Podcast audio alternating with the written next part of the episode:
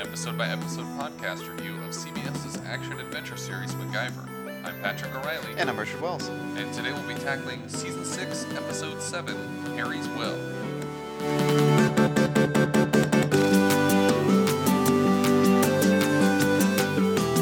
The original air date for this episode was November 5th, 1990. Remember, remember. Um, it was directed by William Garrity and it was written by Lincoln Kibbe. Uh, why don't we describe this episode in brief? Well, Oh, this episode's a little hard to describe in brief. Yeah. Because it's full of so much craziness and so many people. but base the basic gist is that MacGyver uh, goes to the reading of Harry's will, and he's given a list of strange instructions to follow, Right.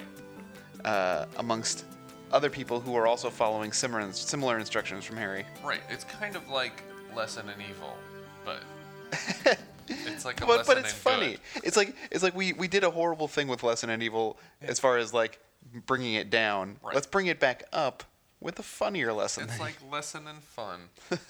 Was there what what year did um, Die Hard, uh, the the third one come out? oh, uh, in the mid '90s for sure. So it's definitely after this. Yeah. yeah, Oh yeah. It's long it after just this. reminded me a lot of uh, of Lesson in Evil actually. Now Uh, that I die, think die about it. Hard, Die Hard with a Vengeance. Yeah, just with the Oh, with all like the Simon- clues and the- yeah, the everything leading them Simons, from yeah, here yeah. to there and, and a psychopath leading them around the city and stuff. It's good times. Yeah, but that's that's uh That's for covered our that di- episode. that's for our Die Hard podcast. Tune in. Right. Yeah. um, yeah. So uh, where do we start this episode? Oh, we start this episode at the office of Wilton Newberry. Uh, uh, basically, uh, he's, he's I guess he's Harry's attorney. Right. This uh, is the first and only appearance of our executive producer on Yep. the series. Yep, yep, Mister Mister the Fonz. Yes, Henry Winkler himself, um, and who would go on to play an attorney later. on Yeah, Arrested yeah. Development to much Uh, acclaim. I'm, I'm sure. I'm sure that uh, this was the inspiration. yeah, it could have been because he's actually like really funny here yeah, already. yeah. Uh, because as soon as MacGyver walks in, he won't speak to him. Right. Because, uh, because it's 6:59. And he's just sort of pantomiming like Like, can't can't do it. can't do anything. Gotta wait. Because MacGyver was supposed to be there as exactly at seven, Right. and when finally the clock does strike seven, Wilton Newberry goes. And at seven, I was told not to conduct any business before this time. Yeah. So Ha- pr- Harry hired me because of my attention to detail. Right. Uh, so that, that's like his whole thing is uh, he's he's very meticulous, I guess. Right. And, and he's he's handing MacGyver an envelope, and I'm supposed to hand you this envelope at this precise moment. Yeah. Presumably 701 because Yeah. it has not been that long. Yeah. Uh, so uh, inside uh, the envelope is a set of instructions for MacGyver and a little bit of a riddle, Right. um, along with, uh, uh, I guess, uh, j- well, there's a riddle and there's also a set of simpler instructions like go to this place, Yeah. and there'll be something waiting for you. Yeah. Uh, and uh, Yeah, none of these clues are super difficult. yeah, I mean, so some of them are like, y- like the well, we'll get into we'll get into the Yeah, yeah, yeah. The, the, little- the little things a little later. Um, but this this first thing is this, is really obvious. He's supposed to head down to this uh, garage, and there's a surprise there waiting for him. Right. What surprise could be waiting at a At garage? a garage. Uh, and uh, so at the same time, Abe Vigoda is being released from jail. Right. I refer to him only in my notes as Abe Vigoda. Right. His name's Cody, uh, and to, more to the point, his name is Bill Cody. Right. Uh, which there is a Buffalo Bill joke later. Yeah. Uh, but uh, uh, it's Abe Vigoda Yeah. playing the part that only Abe Vigoda can play. Yeah. And I always think of him as Saltesio from from Godfather, but he's obviously huge IMDb Yeah, yeah, yeah. page, so there's too many credits to even get into. Yeah, he- but he also had r- regular appearances on Conan O'Brien where he would just like sort of show up at the last second. Yeah, yeah, yeah. I- Um, I think one of them was it was like William Shatner and Abe Vigoda riding a tandem bike, and they just rode by. Yeah. and that was it. Yeah. Um, he's kind of like the Matt Damon from for the Jimmy Kimmel show. Yeah, where yeah, they yeah. Just kind of like, oh yeah, oh, and Ava Goda's here, by the way. like he's just sitting at the chair all of a sudden. Mm-hmm. Or they would do a lot of like remote things with him, and he would be like on green screen and stuff like that. But um, and then he just passed away. What? Was it a few year months ago? Yeah. Yeah. Not, I think it was this year, right?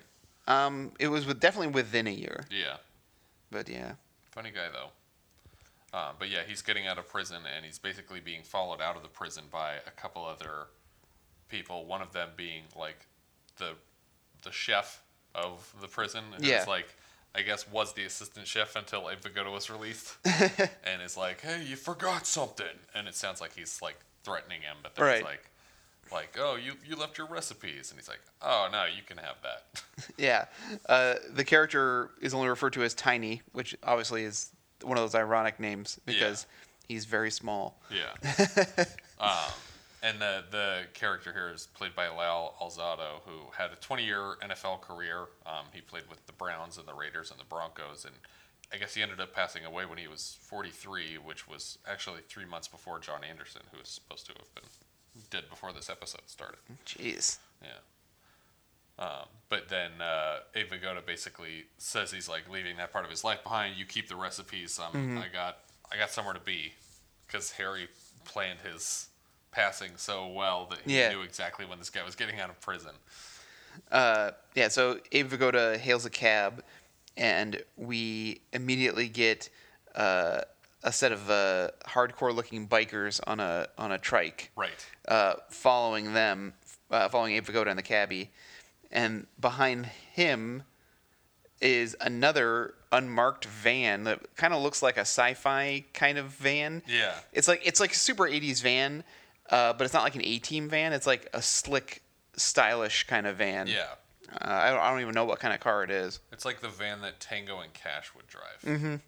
Um, but the the two uh, biker gang characters are played by Dick Butkus, who is the character's name is Earl Dent, and he'll actually come back for a couple more episodes. Um, he'll be in High Control and Split Decision, and uh, of course Dick Butkus played for eight years with the Bears, and is kind of a, a mainstay of the football scene.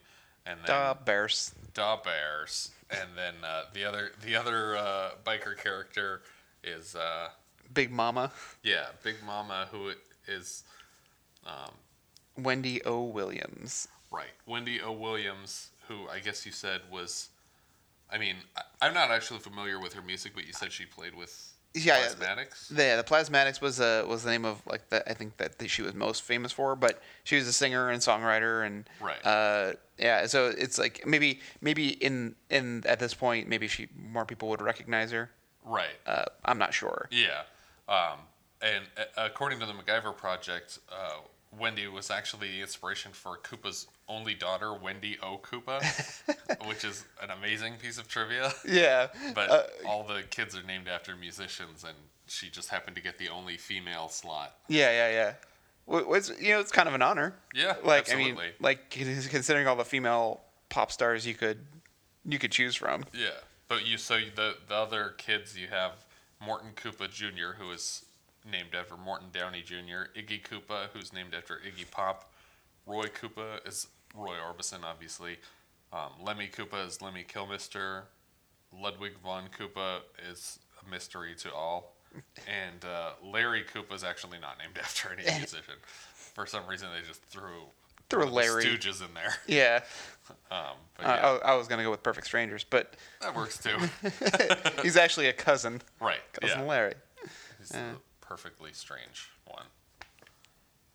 I was always about Iggy Yeah, as far as like the because he Koopa had kids. the mohawk and Yeah. the glasses, yeah, right? because that's exactly what I look like. Exactly. There For you people go. who are wondering what I look like, Yeah, big mohawk, green. spiked shell.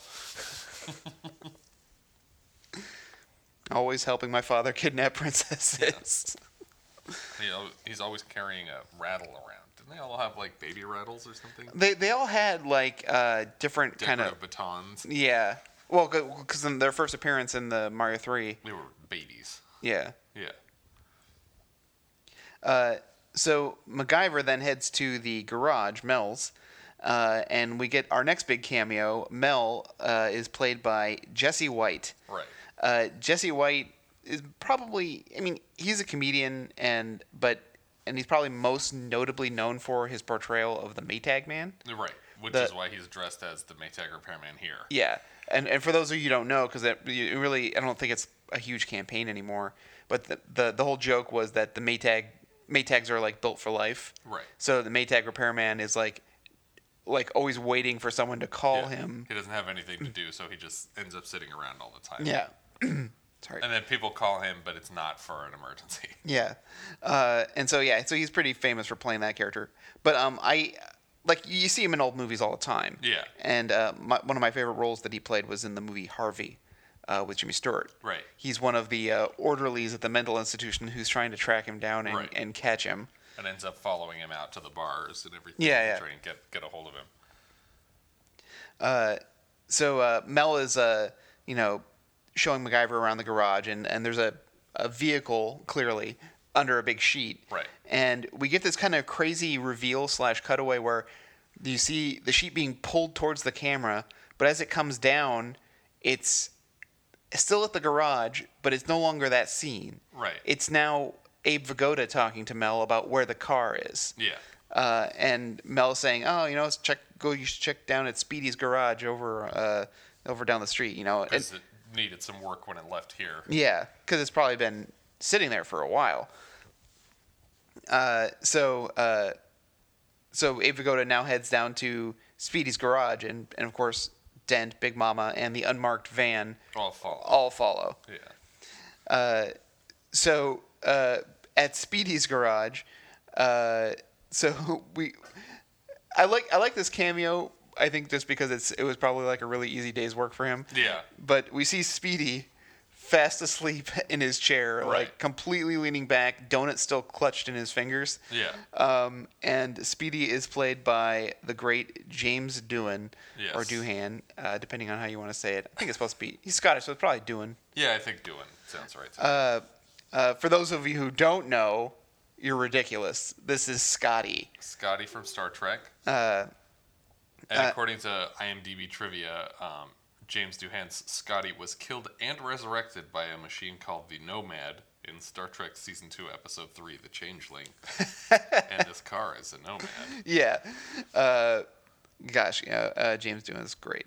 Yeah. Uh, I really think that Simon Pegg plays him so well. yeah, he does a great job.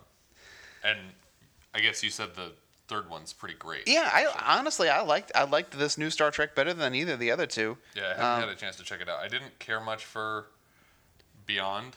Or no, Beyond is the new one. What In, is the in, second Into one? Darkness. Into Darkness. Yeah, Into Darkness was a little Not rough. so much for me, but I like the first one okay. Yeah. but just okay. Yeah, I, I I- I'm a huge Star Trek fan, as you as you know. Yeah. But now listeners know. Um, so I have a lot of like Star Trek problems with it, but I still think they're entertaining movies. Yeah. I, I just have like serious story problems, and and their their place in the Star Trek universe is still not a favorite favorite topic of mine. But it helps when someone who actually cares about the franchise is behind the work, Right. which is why having Simon Pegg write the third one was probably a really smart decision. and having Justin Lin direct it, like as far as just like really creative, crazy directors, it's like, oh, Justin Lin, okay, Yeah. yeah, okay, I can get behind that. I could I could see Michael Bay doing one. I, I would be totally. Cool That with would be the craziest Star Trek Yeah. ever. I don't know how you do practical explosions in space. Yeah, But he'd figure it out. That's that's his specialty. did did Kurtzman and Orky write the second one too, or just the first? um, one? I believe they also wrote the second one. Okay. um, is, I'm I'm blanking, but I'm That sounds pretty right. sure that they did. because I've enjoyed a lot of their work, but sometimes I think they just get rushed because you know the studio goes out and says this is the day the movie's coming out, and Yep. it's like oh crap, that's when we Yeah. have to be done by. Yeah, th- this whole this whole filmmaking process is a little bit backwards now. Yeah, Um, they, they they announce release dates for films that they haven't even written yet. yeah, before they've even hired the writers, sometimes. Yeah. it's like that's not how this should work at all.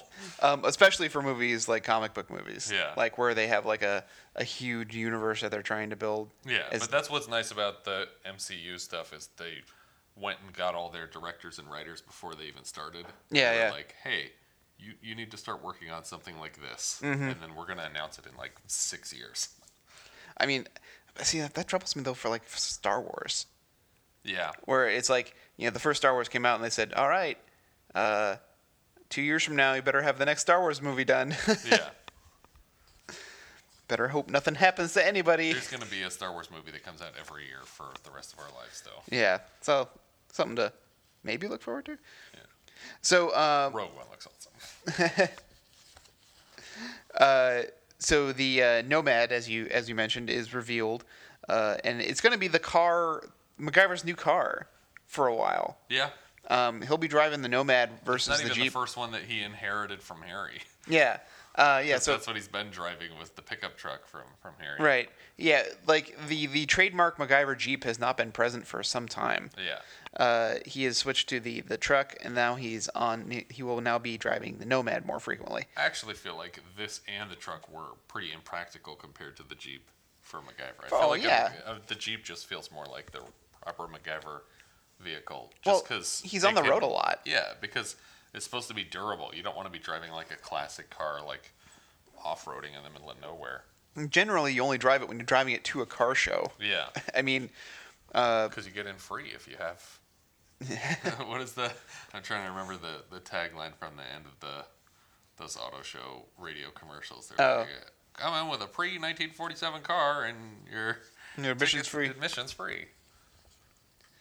I have a my father has a couple friends who are like classic car guys, and Yeah. and and they're they're they're like they're classic car guys to the point where they'll drive it to somewhere uh, for breakfast, and then they'll open up the hood so everyone can see how clean and Yeah. and pristine the interior engine is, and just leave it open as they go somewhere. Yeah. Just so people can come by and look at it. Yeah. Like they're very trusting, uh, but also like very kind of. There's a lot of ego that goes into that. But yeah, definitely. um, when I was working at Keep Me Posted in Burbank, it was right next to a Bob's Big Boy, and like I don't know what it was like ev- the first Friday of every month or something like that, Mm-hmm. but it would be like a classic car show in the Bob's Big Boy parking lot. Yeah. and so every single car would have the hood open, and there like the Batmobile was there on a regular Oh, nice. basis, and like, all these like the other, the Adam West one, I take yeah, it. yeah, But um, they would have all these cool cars out there all the time. But you could always tell because you're just sitting at your desk and you just hear these engines revving, and you're like, oh yeah, Mm-hmm. it's classic car day. Uh, so MacGyver is working on the Nomad, you know, uh, just tinkering around. He's got it on a lift and he brings it down, and that's when Abe Vigoda shows up. And at first, like MacGyver is like, I, "Well, who are you? Excuse me." Yeah. Um, but uh, Abe Vigoda kind of like slips in a line about, "I can't. I don't know what card game they're talking about though." Like you, Yeah. you, you say stand pat. It's like I don't know if like it doesn't sound like a blackjack term.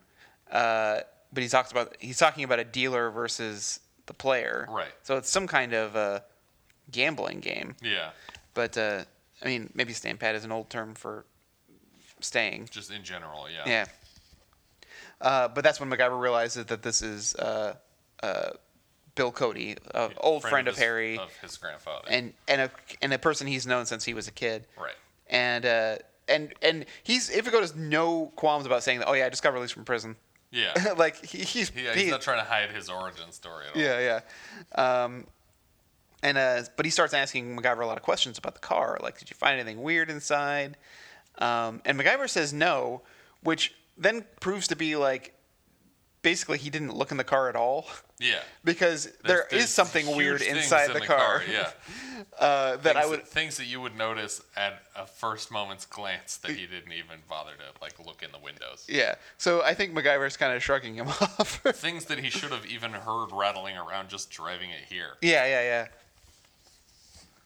yeah. Uh, and uh, so uh, you know, MacGyver's working on the car and uh, they're going to start it up and get ready to drive it. But then Abe says, Oh, wait, wait, wait. You're missing your radiator cap. Right. And so he sends MacGyver off to. I mean, I guess he's not getting it from this shop. He, there's Yeah. Mm-hmm. like an auto parts place like right around the corner. So he's like, okay, well, I'm gonna go get it over there. You hang out here with the car guy Right. that just got out of prison. Yeah. Per, per, who, who, who's more trusting? Yeah. At least he can ID him. Uh, so uh, as, Mac- as MacGyver leaves, Abe starts like searching the car and he finds a, a hidden compartment Right. in the back seat with a note addressed to him. Yeah. Because Harry foresaw everything that's gonna happen today, including Mm-hmm. Bill finding a way to get MacGyver away from the car long enough for him to check it for notes. Yeah. And uh, you know, and inside uh, the note is another riddle for Abe Vigoda. Right. Uh, so he's like doesn't quite understand what's going on. and this is when uh, Dent and Big Mama show up, Right. and and and Cody recognizes Dent right away. Yeah. and is, and because Dent wants what he calls the diamond pendant, and Abe goes like, "I never said anything about a diamond pendant. I would never say anything." He's like, "You talk in your sleep." Right. yeah. It, it just reminds me of like Shawshank, like the whole like prison secrets, like screwing you after, after jail and things like Yeah, that. yeah, yeah. But yeah. yeah. So uh, apparently Earl Dent served time uh, in the cell next to Cody's, Right. And uh, and overheard him in his sleep talking about getting the diamond pendant, which I guess he must have been really specific in his Yeah, talkings. he must have just blatantly spelled out the whole backstory, which I don't think we get here yet. But Not yet. Not yet. Um, so uh, Dent grabs uh, Abe Vigoda and like gives him the the clue, and and then Big Mama just goes bonk him. yeah, and so and then they bonk him. yeah, then Dent just head slams Abe Vigoda Yeah. and knocks him out. But then they steal the car. Yeah, and even even here in the '90s, the, the in 1990, uh, Abe Vigoda seems too old to wake up from a head a head. butt. Oh my gosh. it's it's crazy.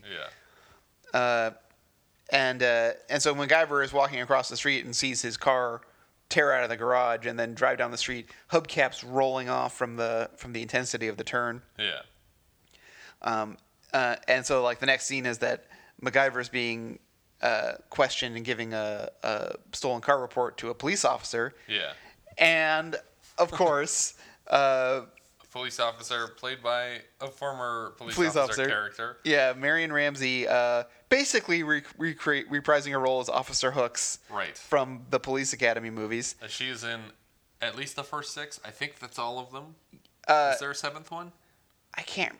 Well, the last one is the mission to Moscow, but very few of them appear of the originals appear in that. Basically, Lasard is like the only one who's in every movie. Yeah. Uh, but uh, yeah, she, she's she. They never flat out say her name, but she's pretty much playing Officer Hooks. Yeah. And I didn't realize that Police Academy was so much older than this. Like I knew it was in the '80s, Because but it was all done by the time this cameo came. yeah, along. there, there was like four Police Academy movies by this time, or Yeah. something like that. It was like it was like oh. Well, that's how I felt when Robert England showed up, and I was like, "Oh, this is already a couple." Uh, Freddy's- or yeah, into yeah. The series, yeah, So Officer Hooks, you know, takes her, the report, and that that's that's the end of her appearance. And uh, uh, and uh, Abe Vigoda is just kind of like realizing that uh, the note that from Harry uh, with the riddle is mentioning uh, mentioning the bird and over on third and a habit. right, And so at this point, Abe Vigoda realizes that it must be the chicken habit that's over on third. yeah. And uh, It's so he, kind of like uh, the Black Corsage, where the implication is that some jewel has been s- stashed in yeah. in a statue that wouldn't have been a super long-standing statue. Mm-hmm. Uh, so Abe Vigoda keeps trying to give convince MacGyver is, "Hey, are you hungry? Let's go get some chicken. Yeah, I, I we should we should head down there right now." yeah. Uh, the bird on third. Yeah. So uh, at this point, the phone at Speedy's garage rings, and of course, Speedy is still fast asleep through all Yeah. this, through like people driving cars and like yelling and, and like nothing nothing's woken him up yet. But the phone ringing. Yeah, and so MacGyver answers the phone for him, uh, and that's there's a, a mysterious person on the f- on the phone telling him where the Nomad is, Right. and we see from the other angle of the phone if that would you call that the other angle? Yeah. I don't know. How would you describe the other end of the phone? Yeah. Um, we uh, we see just again the mystery driver in the van with black They're gloves. very careful to avoid showing us a face or anything. Yeah. Um, and he he tells them where that the nomad is at a warehouse outside of town, and uh, just hangs up the phone. And is he doing an impression here for this Not voice? well. He's just kind of doing like a like a deep voice Yeah. impression. Uh, we'll definitely get some crazier The impressions from second this guy. time, Yeah. So uh, MacGyver and Abe head out to this anonymous tip, and uh, just as they're leaving, um, I don't know what they're driving at this point. I'm assuming well they must have MacGyver's truck nearby, Yeah. because how else did he get to this town? Right. Uh, no, that's right, because they are driving the truck. The tr- in the next scene, they are driving the Yeah. truck. Yeah, I couldn't remember. Uh, but before they leave, uh, Speedy, in his uh, slumber and his donut clutched in his fingers, finally slips out of his fingers and then gently splashes into a cup of coffee that's directly beneath beneath beneath the donut. And the soft intensity of the splash was enough to wake him up. Yeah. And he goes, like s- in a in a full startle. yeah. Uh, and that's the end of. Uh, Does he even have a line? Or does yeah, he just kinda says he wake just up? he just says, "What was that?" Yeah, uh, that's all he says in the whole episode. Yeah. Um, I, I kind of feel like they, they've gone they went through lengths like not to do the obvious thing with these cameos, like not to have him go Except, captain. except like, for with hooks. well, yeah, but but she doesn't. They don't s- call her hooks. Yeah. I mean, they obviously she's playing a police officer, so Yeah. that, that is kind of the thing. But and and James Doohan is playing a mechanic, uh, you know, which is Right, kind yeah, of yeah, that similar makes to sense. an engineer. Uh, uh, but uh, like you know, they don't blatantly like make him say a Star Trek line And or Andrew is playing a criminal. yeah. It's all you know. What it, you know? What? Never mind. I was totally wrong. They are they are just playing up to these people's. And Henry Gibson's playing a drive-through customer, just like he he was in real life, I'm sure he was many times. presumably. And so at the warehouse, they that's where they find Dent and Big Mama tearing the kind of tearing the car apart. They're they're exploring Yeah. and looking through. And again, they also didn't find the items in the back seat to be suspicious or interesting Right. at all. So they don't they don't even bring them up. But they're not doing permanent damage to the car. No, It's no, just no. not like a, a three for the road situation. Yeah, yeah, yeah. They're they're they're, they're just do, giving it a very thorough search. Yeah. Um, and so MacGyver and Abe try to uh, try to sneak in quietly, uh, and I don't know what the purpose was at this point. I mean, they've already seen them with the car; they know where they are. But they, they MacGyver waits until they're deep inside the warehouse to say, "You should go call 911." Yeah. It's like, well, you should have had him do that right away. Uh, or maybe even before you got out of the car, tell him that. Yeah, Because he doesn't need to follow you in here. Um, but I do like I do I do like this like this whole situation of like we have to be quiet, but we, we need to communicate instructions. and he's like, "Go call nine one one." It's like I don't have any change. It's free. Yeah. but He's like, okay, 911. Like, he has to remember the number Yeah. before he leaves. uh, one of Abe Vigoda's trademark things, especially in this episode, is that he just repeats things that people say Yeah. in his Abe Vigoda style. Yeah. Um, but before he leaves, I don't know what his intention was here, because he goes over and starts up the trike that's sitting over by the side of the I garage. guess he thought he was helping by distracting them. It just ends up calling attention to the fact that they're there. Um, you know what? It just occurred to me. Maybe he was gonna. That's what he was gonna drive. To where, though? Uh, so the chicken habit. Oh, he was just going to ditch MacGyver? and I go- think. I Yeah, think maybe. that. I think that that's maybe what was happening, because he starts it up, but then he like slips his hand and he puts it into gear. Yeah, and he loses control of it, and Yeah. it just plows through the garage door out into the it And- plants. And yeah, stuff. it's, yeah. It's like it's like this is like in a marshland almost, yeah. a And wetland, if you then will. Wendy's like, "My trike." I try. And, Freaks and, out. and her whole thing throughout this whole episode is she's got these really long blonde bangs that keep covering up her eyes. Yeah. So she keeps having to blow Yeah. in front of her face to get them to move. Yeah, she's funny in this. And so yeah, so they're immediately caught. They they're at they're at gunpoint, uh, and uh, and so they put them down into the uh, the vehicle pit because this is this is also some kind of like garage, like car garage. Yeah. Might even be the same car garage just from a different angle. Uh, Yeah, but you know they're down in the vehicle pit and they're and Dent is lowering a uh, uh, car that has no uh, no wheels or rims on it. It's like it's right down to the axle, and so if when once it's on the ground, it's on the ground. yeah, Uh, they they keep lowering it, clo- you know, while MacGyver and Abe are down on the ground, and Abe is totally unwilling to negotiate yeah. like they want the pendant, and he's like, "I'm, you know, I'm not telling you guys nothing." And MacGyver keeps going, "Cody." And then they like threaten to kill MacGyver for the information. Yeah. and he's like, "I'm not saying anything." He's I'm like, s- Cody. And then finally, Abe goes, "Fine, fine." That's when he he explains what the riddle meant, uh, and uh, and and you can see like there's like a like a hint in MacGyver's eye, like, "Oh, I don't think that that's what that riddle means." yeah, Uh, and so Big Mama and Dent end up lowering the car on them anyway. Right. And then leaving them in there uh, while they go check out the chicken habit. Yeah. So Abe Vigoda now at this point, now that he and MacGyver are trapped together, starts going through the whole story of how he came to have the diamond pendant. Right. He was hired by a jeweler who owned a store to rob the store so that they could do an insurance scheme. Yeah. I don't know Not if it, unlike the Last Amadeus when the woman robs the the, Yeah, uh, the- the pawn, pawn shop. shop, that apparently her friend owns. yeah. Um, I don't know if him getting caught was inadvertent. They never really explain. He he got caught, um, and because he wasn't willing to turn on the jewelry store owner, he was, was he was being a good guy here. Yeah.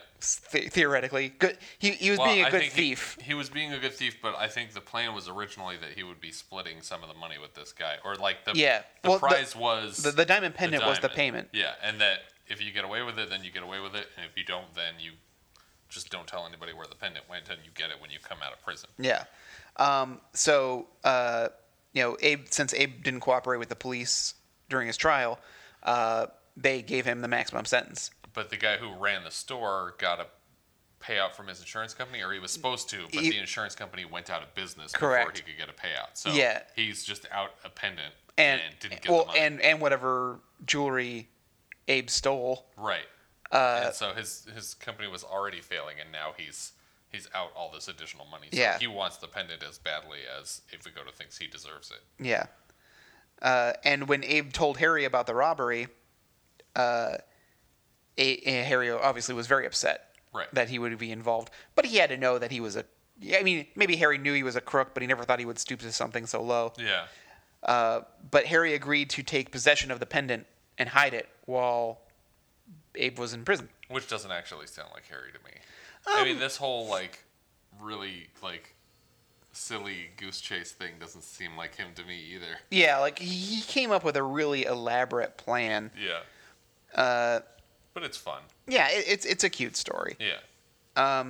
and so uh you know that's when abe and MacGyver like have more discussion about the riddle and during all this time MacGyver's working on his escape plan Yeah. he he he is able to reach over to uh, a bunch of deflated inner tubes for tires um and and then he finds luckily the air compressor is still working in Right. this abandoned garage uh so he's able to inflate the inner tube enough to uh, pneumatically lift the car Right, and to reach the the air compressor, he has to literally reach up into the car that's above them, pull out the dipstick, and Yeah. Mm-hmm. bend it into a hook so that he can pull the hose to them. which is really clever Yeah, uh, i wouldn't have thought to do that yeah, yeah. And uh, yeah, so they got, they inflate the tire. He lets Abe get out first, um, and then as MacGyver's trying to climb out, Abe's trying to keep pressure on the tire because it's got a leak.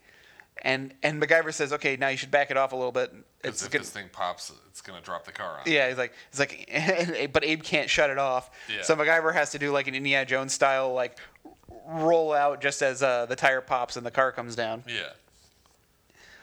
Uh, and then MacGyver kind of reveals that he has a note that indicates that Abe's note was a joke. Well, that it has a double meaning. Right. Uh, and so yeah, because MacGyver's note talks about the chicken being a wild goose. Right. and and so MacGyver realizes that the riddle that could very easily be mistaken for the chicken habit because it says talk to the bird on third the habit mentions Yeah. all those words but truthfully what it was meant was to lead them to another place which Right. we'll get to in a moment Yeah. because now we get the scene at the chicken habit where dent and big mama have arrived along with mr henry gibson Mr. Henry Gibson and a car full of children. yeah He's got like 12 kids packed into a little station Yeah. wagon. Um, so for those of you who don't know Henry Gibson, he also is a longtime comedian. He was on things like I think he was on like Laugh-In a lot. Um, but um, I know him best as uh, Mr. Klopek from The Dr. Burbs. Klopek. Dr. Klopek. Oh, I'm so sorry. Of course. He didn't go to Is that a Slavic name? eight years of evil school. Uh, yes, uh, the Burbs. He's classically in that. He's also because he's in almost every Joe Dante movie. Yeah. So like in some way or another. Yeah, we have him as Wormwood and Inner Space. Yeah. He's the head Nazi in the Blues Brothers also. Yeah, yeah, yeah. Uh, obviously John Landis, another John. Yeah, yeah, yeah. Or no, I guess that's not Joe. John. Oh, and in Gremlins 2, he has a very small scene where he's he's like smoking outside and Right. the guy catches him on the security camera and he gets fired for it. uh, Gremlins 2 is a lot like this episode where it's just like, let's just put a bunch of Huge cameo random fest. people in here. Gremlins 2 is wonderful and I prefer it to Gremlins 1 immensely just because you can tell that they just let him do whatever he wanted. Yeah. Like, they were just like he really didn't want to do a second movie and they were like here's a ridiculous amount of money and you can do whatever you want without any studio intervention. Yeah. He's like, "Okay. You're That's- going to let me that- do whatever I want." that I'm gonna sounds make- great. I'm going to make a crazy vegetable gremlin. I'm going to Yeah. make a Batman gremlin. I'm going to make You, you know I'm Joe Dante, right? I'm gonna make an electricity gremlin, a lady gremlin, an intelligent gremlin. Like it was just such a fun movie, and there's all these really great like meta bits that are like trying to mess with the audience. yeah, yeah, yeah. And it's just a great. I, one of my favorite theater experiences was going to a midnight screening of Gremlins 2 at the New Beverly, and sitting directly to my right was Quentin Tarantino, and to his right was Joe Dante. And they were just talking for the entire movie. It was get- like getting a director's commentary. And you, you, you want to just go, shh. Well, I did, at first I didn't realize they were sitting in my row. I knew they were both there because it, it was while Quentin was programming one of his festivals. But Joe Dante got up and spoke before the movie, so I knew he was there. Yeah, yeah.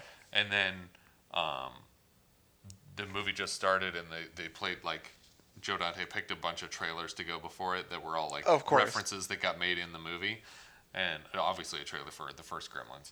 But then, uh, and the guy next to me wouldn't stop talking, and I am very uncomfortable in that situation. I never like to tell people to stop talking, even though Yeah. it drives me crazy. And then when- as soon as I realized it was Quentin, I was like, okay, now I'm just gonna listen to you. I Yeah. don't even care what you say. In fact, I'm going to pretend to fall asleep and lean on your shoulder. yeah, but and and Joe Dante's like pre-movie speech was basically that that Gremlins Two was just I could do whatever I wanted, and so I did, and that's why this is one of my favorite movies that I ever worked on. yeah. Um, but yeah, I, I wish every movie was like that with just cameo fest, like every single person I can get a hold of that will show up for one day or one line. Yeah. But this this episode is really fun for the same reason. God, I miss Joe Dante movies. Yeah, I mean he's still around. He just doesn't have much going on. Yeah, it, it's hard for him to get stuff financed because his his style.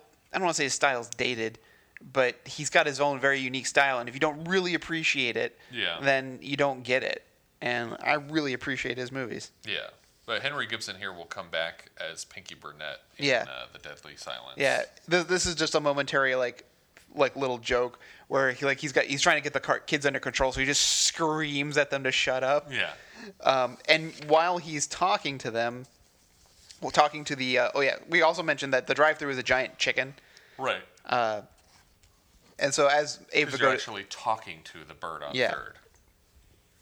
and uh, that's when uh, Big Mama and Dent arrive, and just start dismantling aggressively dismantling the chicken. Yeah. But they tell Henry Gibson to continue with his order, so of course he does. It's undergoing repairs. But MacGyver now tells Abe that the real meaning of the puzzle was that the bird is a nun, and because nuns wear habits, Right. and apparently this soup kitchen is also on third. Right. Uh, so hopefully not too close. Yeah. Um, and uh, so Mac brings them to meet uh, Sister Robin. And Sister Robin is played oh, by Robin Oh. Bird. yeah yeah Okay. that Uh, was just like an an un-PC term for a lady. oh no oh I was thinking more like the Penguin Oh, that works too. like because she's a nun All kinds of bird references. here. yeah yeah It's- you can't lie to a nun. uh, Sister Robin is played by Marion Ross, Mrs. C. Our second Marion R. of the Yeah. episode. uh, definitely a favor called in by our executive producer, Henry Winkler. Yeah. Uh, I, don't, I guess Ron Howard would have been semi-famous at this point as a director, Yeah. uh, so he couldn't get him I to don't know why he didn't show up. Could have been Ronnie Howard. No one would have known. Do you have any idea why I stopped acting, Homer? Because you weren't cute anymore. Agree. Circle gets the square. Let me be center square. I'm ready. I like that. I like that because like like the like an episode or two before that was the the Ron Howard, Alec Baldwin, and Kim Basinger one. yeah. Um, and Ron Howard just kept showing up for episodes after that. Yeah. It was kind of like Chuck It's just like, Mangione on oh, King of the this Hill. guy's funny. We should just keep inviting him back. Did you ever see like the the Chuck Mangione stuff on King of I the don't Hill? think I did. he was like a running gag for like two and a half seasons. He's just always in an episode. King of the Hill's another amazingly underrated show. Uh, so uh, Sister Robin has also gotten a note from Harry, and and along with a package, and but the note specifically said to not give the package to Abe until he cooked a meal for everybody. Right. and and she's all and Harry was very specific. No meal, no package. And of course, Ava Goda repeats it. No meal, no package. Yeah. and uh, so, of course, Abe is forced to uh, do this. And uh, so, Dent and Big Mama now have completely destroyed the chicken. There's nothing left. And They- they're getting uh, spoken to by the employee inside the chicken Yeah. restaurant. Is like, um, my boss wants to know what you guys are doing out Yeah. there. uh, we're replacing it with a turkey. But then another voice comes up over the intercom, Right. Which sounds like Jimmy Stewart, who was still alive at the time. Yeah. but this isn't Jimmy Stewart. No. And we go back and like from the other angle of this uh, conversation, and we see that now that there's a hand over the mouth of the employee of this chicken Yeah. restaurant, and someone else is taking over the microphone. Yeah. Uh, again, hiding the identity. All we see is like black gloves, and then like there's like a kind of a they basically the voice tells him to go over to the sister Ruth's uh, sister Ruth sister Robin uh, soup kitchen. Yeah. And uh, then he just kind of like a, mac- a maniacal kind of like giggly laugh. Yeah. Like like this is all part of his plan. Secretly hoping that this was Harry, not Yeah. really dead. I faked my death, bud. Uh, what Practiced impressions until I was ready to confuse the hell out of you. a- um, at the soup kitchen, everyone is uh, praising Abe Vigoda's meal, Right. uh, including an older woman who comes up and asks if she, she can have the secret to his recipe. And this woman, uh, also semi-famous, Right. Sandra Gould, uh, who I best know as one of the Gladys Kravitz Right. one, one of the Gladys Kravitzes Yeah. of uh, the TV sitcom Bewitched. Right, and I think you said she was she ended up she was the replacement when the the first actress Yeah. either passed away or left the series. Yeah, But then she kind of became the better known one. yeah, because she was the one who, who was more the trademark Abna, Abna. Yeah. Uh, And according to her IMDb page, she's really good friends with Marion Ross. Yeah. Which is probably how she ended up in this episode. so, so I, li- I like to think that that Henry Winkler called up Marion Ross and said, "Hey, uh, would you mind maybe doing a real quick appearance on the show?" It's like, "Can uh, can Sandra Gould be on the show?" yeah. I, I, I guess. I, guess. I, I don't know why not. And I'm assuming that Dick Buck has had a hand in bringing Lyle Alzado onto the episode too. yeah, like I, I Just feel through the NFL connection. I feel like all this stuff was just like, if you know someone else who wants to be on the show or Yeah. who likes the show, call them up and they can be in the show. Yeah. Um, don't know how And Scotty I- got involved, but and I yeah, and I feel like Jesse White is kind of connected to this villain eventually. that Yeah, they- yeah, they yeah. Probably knew each other. so Sister Robin then keeps up her end of the bargain and hands over the package. Right. Uh, so as soon as they open it, we see the diamond pendant, which is more than just a diamond. It's like sapphires and rubies. Uh, this thing is worth a lot, Yeah. a lot more than they're implying that it's worth. Yeah. Uh, but before they can examine it closer closely, even though MacGyver also once again is making kind of a Mental note. like a mental note that this that, that there's something about that pendant. Yeah. Uh, Dent and Big Mama arrive to take take possession, and uh, and you know, but I like how first Dent comes in and just kind of like points his fingers like guns. He goes, "Everyone freeze!" And then he looks down at his hands and he's kind of like goes, "Ah," like, like he forgot his gun. And that's when uh, Big Mama comes in with her gun. Um, and so the they ch- he tries to fight with letting go of the pennant. Yeah. Uh, but they eventually walk off with it, and uh, but as they both just after they leave, MacGyver says, "Don't worry about it. It's a fake." Yeah. I was- it's all scratched up. Yeah, I could I could easily tell just from a cursory glance. Uh, so one Which of my, is weird because that means that somehow Harry knew that that Ava Goda was talking to sleep loud enough for someone, Someone- in another cell to hear him, even though Ava Goda didn't know at the time that anyone knew, and so he was planning on other people trying to interfere and steal the pendant. Uh, I I mean, it, it, I mean, there's a lot of ways that this could have gone. Like he could have thought as soon as Abe got the the fake pendant, who thought it was real, and would could've try to just skip left town town, at the end. and then realized, ah, this isn't the real one, uh, and would have Yeah. had to have come back. Um, but Sister Ruth, uh, I keep calling her Sister Ruth. Where am I getting that from? Because you're just weird. Uh, maybe, maybe it was just to force him to work with MacGyver on it Yeah, because he knew that the first chance that he had that that Cody would just ditch him.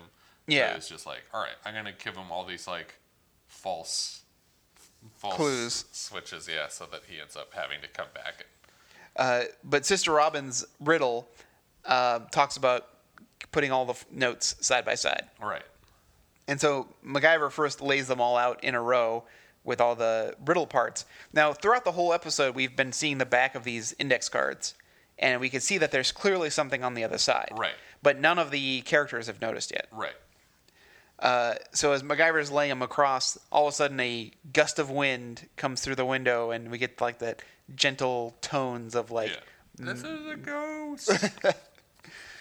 Um, and that's when MacGyver sees that on the back is clearly, it's very clear just from one quarter of this picture what it is. yeah, because it's the same picture on all four cards. It's just rotated. Yeah. So I, like, MacGyver has to, of course, meticulously arrange them all, and then Abe Vigoda has to question, what is that? It's Yeah. like, what are you talking about? I could tell from one quarter what it was. Yeah. It's a hockey rink. Yeah, It, it's it's a hockey rink. yeah. If I drew one quarter of a football field, you would know exactly what the rest of it looked like. Yeah. Uh, so yeah. So yeah. They arrange it, and of course, uh, again, part of MacGyver's riddle was uh, that his lesson at center, uh, four notes side by side, Right. and MacGyver has a little bit of a, a flashback Are about. we in black and white here for the flashback? It's like a black and Just- white ish yeah. sepia. It's it's almost like the the passages episode Yeah, okay. where it's like the colors just washed out enough Which, by the way, passages clearly indicated that you can't just go back in time and interfere with the living. Like you can observe them via telescope, but you can't like Yeah. send gusts of wind to knock things over. Yeah. Well, Harry can. Maybe. He's Harry. Yes, Harry. That's true. He beat the crap out of Anubis and then said, Right. "Hey, I got a They plan." almost destroyed the ship that ferries people into the afterlife. oh yeah. What happened? What happens if they just completely Yeah. broke the ship? Oh man. Uh, so MacGyver has a uh, flashback about being a kid at a hockey rink, and it's like the state championship. It's young MacGyver, uh, and it's the face-off at center for overtime. So it's sudden death overtime. Right. And the actor playing young MacGyver here is Shane Meyer, who I think we decided they probably shot the scene of Harry's death Yeah. at the same time they were shooting this episode because this is the kid that he was fishing with when he had his heart attack that Right. killed him in, in passages. So that was last season, actually. So they probably didn't shoot him at the same time. right? Yeah, probably. But it's, it's weird that That it happens to be the same kid. and that with Harry again. Yeah. So uh, at the face-off, MacGyver gets the puck, but then he trips uh, one of the other kids, and the referees don't catch it, but Harry sees it, Right. and uh, but MacGyver manages to get around to the goal and score the winning sudden death overtime goal. But Harry is very displeased and disappointed that MacGyver would intentionally trip somebody. And but he tries to like, but we won, Grandpa, uh, which is weird that he calls him Grandpa, because uh, uh 'cause you know, He Ha- told him to call him Harry. yeah. Uh, and uh, and he's like, you're no winner, bud. Yeah. Uh, So, feeling the guilt and wanting his grandfather's approval, MacGyver skates over to the referee, uh, who then, I guess, calls off the goal. Like, I. This is one of those things. This is like Deflategate. Like, I don't think that they take it back. Yeah. I think that if you confess to the referee that you tripped someone, he would probably go, "Well, I didn't see it, and we've moved on. No one, no one called it." But it seemed like it's not like they just moved on to the next part of the game. It seems like the game was over. yeah, But since everyone was still there and it's a kids game, why not roll the point off? I Yeah. It's not like it's a professional league thing. that's true. Uh, I don't know. So I mean, and we never really find out what happened with the state championship if they if they got to. Presumably they lost. Nah. Because otherwise MacGyver would be playing professional. Yeah. Uh, and so, uh, as they arrive at the skating rink, MacGyver and Abe now to the same skating rink from, and we're, we're I guess we're operating under the assumption that this is where MacGyver grew up. This is his hometown. Yeah. Uh, as they get out uh, at the skating rink, MacGyver says, "Oh wait," because he remembers from the flashback that his stick and skates were in the back. And this is where we, you know, we've been talking about this whole episode. There's a full set of adult ice skates Yeah, all the hockey and, gear. and a that he hockey needs. gear in the back seat in the trunk Yeah. space area. And MacGyver never noticed it, and no one ever seemed to mention that it was odd. Yeah. But also MacGyver doesn't need any of it. Like Yeah. it's weird that it's there because he could have just walked out onto the ice. Yeah, but it's it's but you know it's it's RDA, so he wants to have a Sure. a, a nice skating moment. And and this is, I mean, we've seen him ice skate before, but this is like a really a moment where we're actually seeing him really really do it. He knows how to turn, he knows how to slide and stop, and it's like, Yeah. okay, like this guy knows what he's doing on the ice. Uh, so MacGyver's trying to piece together his clue, which is again his lesson at center. It's like it's pretty clear what you're supposed to do, MacGyver. You don't need to piece this together for the Yeah. audience. We we all know. Uh, so of course he has, heads out the center ice, which you can't see through because it's been painted. Yeah. Um, But the implication that Harry like sat here and cut a hole to put something Yeah. in like just bothers me. or the fact that they never melted down the ice and replaced it at any Yeah. time. Because, I mean, I get the concept, like, you just keep Zamboning it smooth and all that stuff, but eventually those lines and things are going to fade, uh, need some work. Someone's going to ice skate, like, dig down a little too deep and scrape something off, and you're Yeah. going to have to, it needs maintenance. Yeah. Sometimes an ice rink needs maintenance. The- And I said this before in the Black Corsage episode. If you're gonna hide jewelry in like a public place, it needs to be something that's gonna last a while, not Yeah. something that it needs regular maintenance. Mm-hmm. But this is where the pendant is. Yep. Uh, so yeah, MacGyver digs up center ice, and uh, there's the pendant. And uh, just at that moment, uh, Dent and Big Mama arrive with Sister Robin at They- gunpoint. They, already figured out that their pendant was fake. Yeah. Dent says, Our fence laughed at us.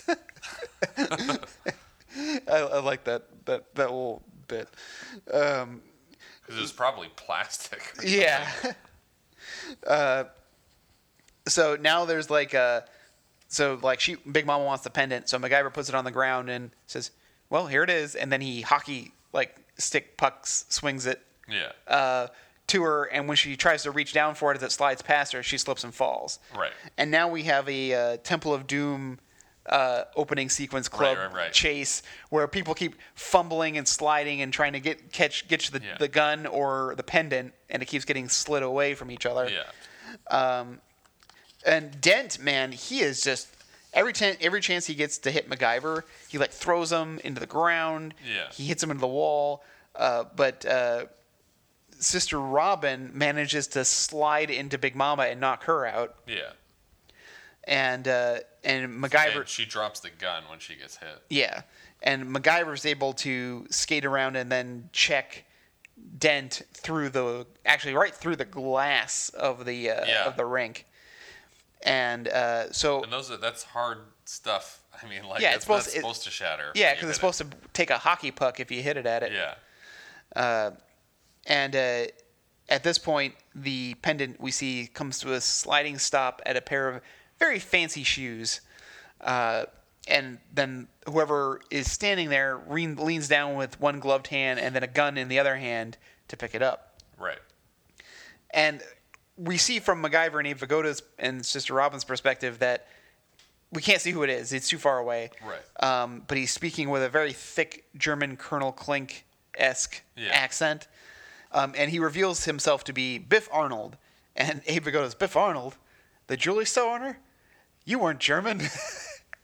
And then he just switches back to a regular American. accent. yeah, he's like he's like, oh yeah, sorry, the, the years haven't been haven't been good to me.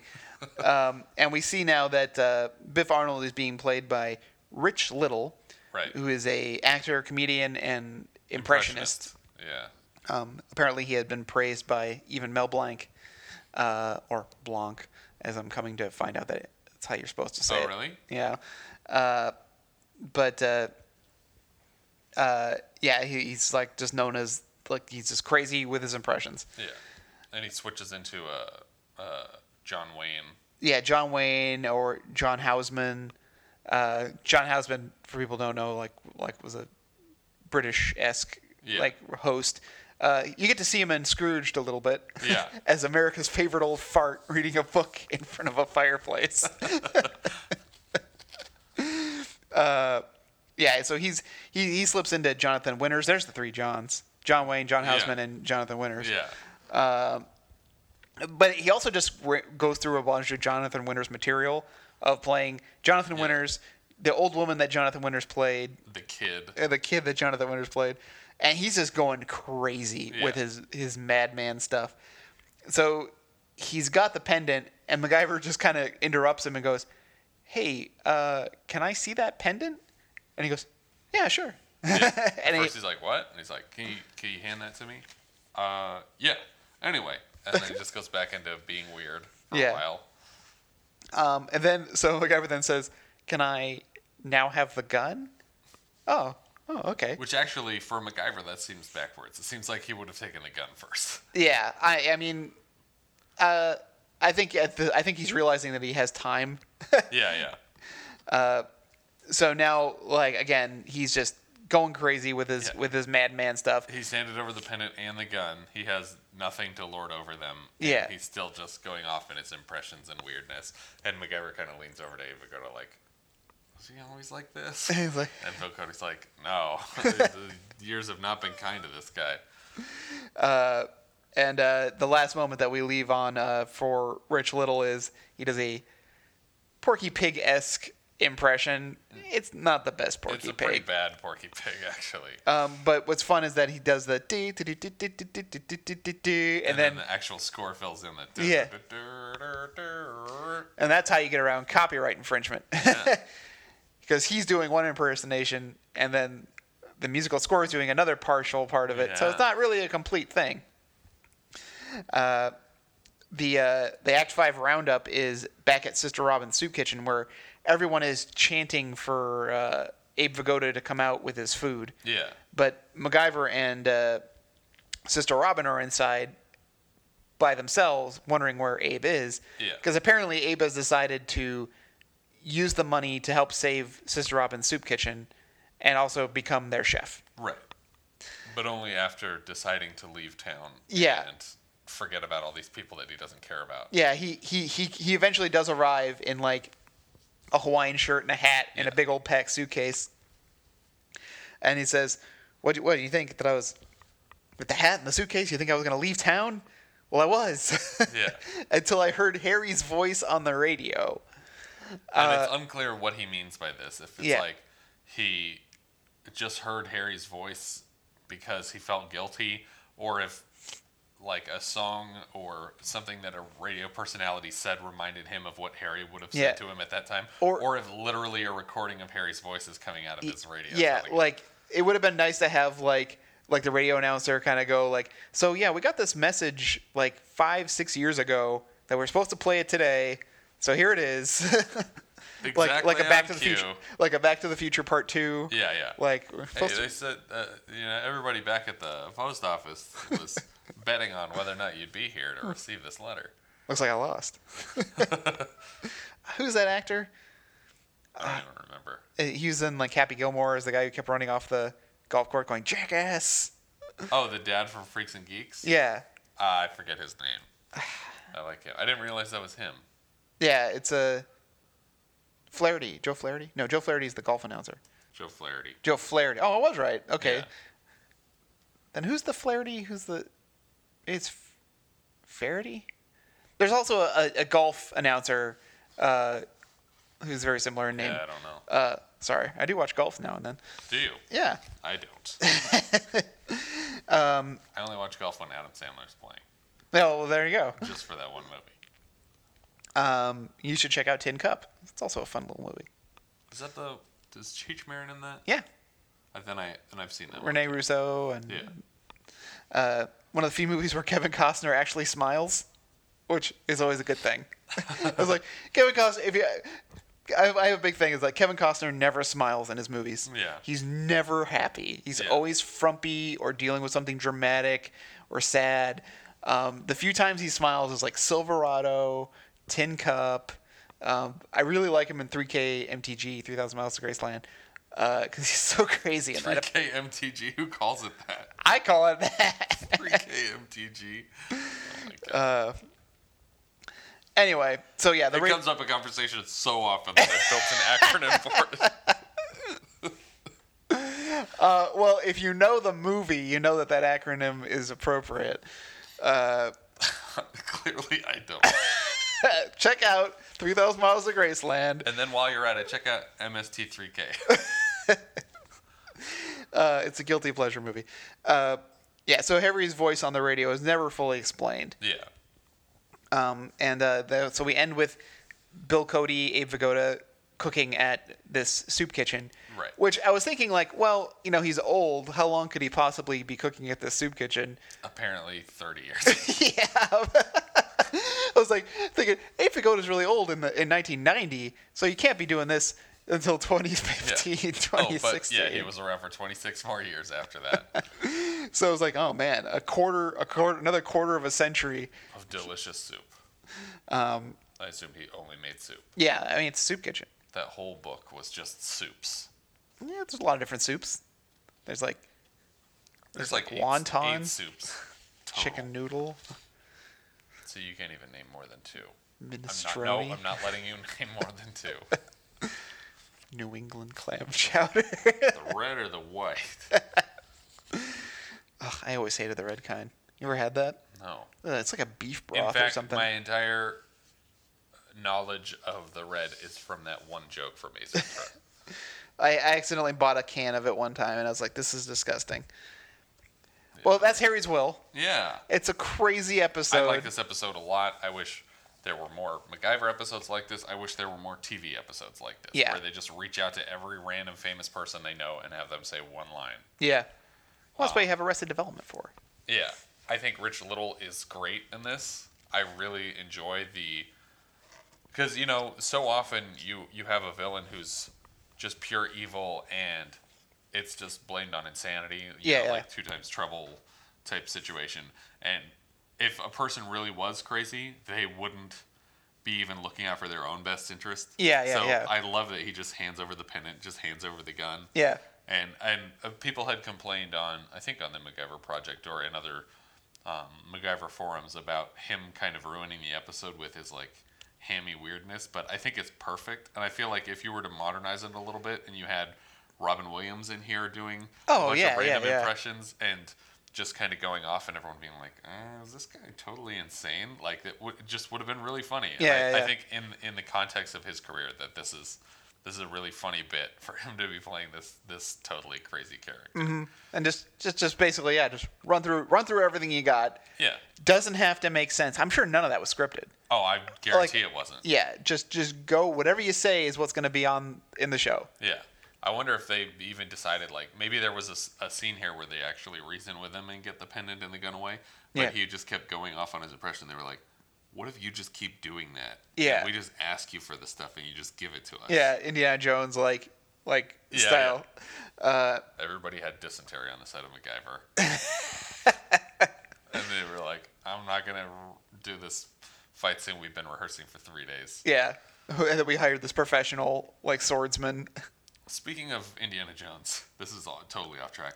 Have you heard of a podcast called uh, the Film Reroll Podcast? No, no. Everybody listening, go check out the film reroll podcast.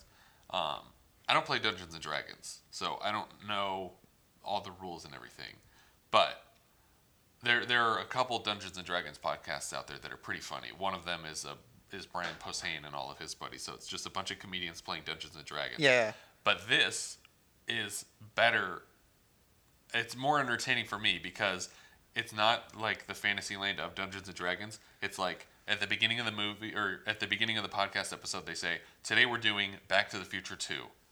This guy's playing as Marty. This guy's playing as Jennifer. This guy's playing as Doc. And they roll for every decision that they make over the course. So they make terrible decisions or they make Yeah. great decisions and it just like takes the movie completely off course or they follow the scene exactly as it happened in the Yeah, movie. yeah, yeah. But it's really funny. They're all comedians that are that host the show. Um, nobody that I'm whose work I'm familiar with, but I only listened to the first two episodes, and the first one is Back to the Future Two. The second one is Raiders of the, of the Lost Ark. and Nice. they're both so funny. It's Oh, ridiculous. awesome! I'll have to check it out. I have not seen this. Yeah, it's, Heard this. it's it's great though. I, I definitely recommend it to anybody. I just thought of that when we were talking about Raiders. There, I was like, I Yeah. should mention this podcast because it's super funny. Uh, they're only like twelve episodes in too right now, but it's great. At the end of every episode, they should roll to continue. Yeah.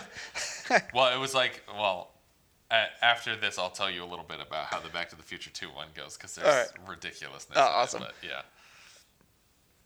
Um, this episode is wonderful. Yeah, I, think really so. liked it. Yeah. I, I, I, it's an episode I remember because I just, I just remember all the people who were in it. Um, although I was always confused, I think for a long time when I reflected back on this episode that I thought Rich Little was Fred Willard. um, oh, that's funny. Well, there is definitely a resemblance. Yeah, I, for some reason I had in my mind whenever I tried to picture Rich Little, I was like, who's that guy look like? Oh, it kind of looks like Fred Willard. I think that, that that's who it was. Yeah. Um, and obviously, like you know, Fred Willard is like he, he's like I Goes don't off- know what goes off he's script a lot. yeah. It's like I don't know what he's famous for other than being in everything. well, it's he's kind of like the Christopher Guest, you know. It- Yeah. He's the he's Christopher Guest is his Joe Dante. Yeah, yeah, yeah. It's It's he's a- the Henry Gibson metaphor. 'Cause- because it's just like it's like oh there's Fred Willard like in, in a movie it's like oh uh, he's he's always fun Yeah. uh, so he's just like one of those actors that you just know and is in things I a- and as much work as he's had, I think honestly the hardest I've laughed at him was as the the boss in Anchorman. yeah Like there's just so many lines in that that just beep killed boop me. boop bop bop bop you're Beep, fired boop, bop, you're fired. um, but yeah, he's he's just phenomenal. I love that guy. don't actually don't actually do the crack. Yeah. Don't smoke crack. They're telling me not to smoke the crack. I'm gonna smoke the crack. And every time he's like, they walk into his office, he's like on the phone with one of his kids. Is like doing something nightmarish or terrible. Yeah. He's like, oh my! Apparently, my son was firing a bow and arrow into a crowd or something like that.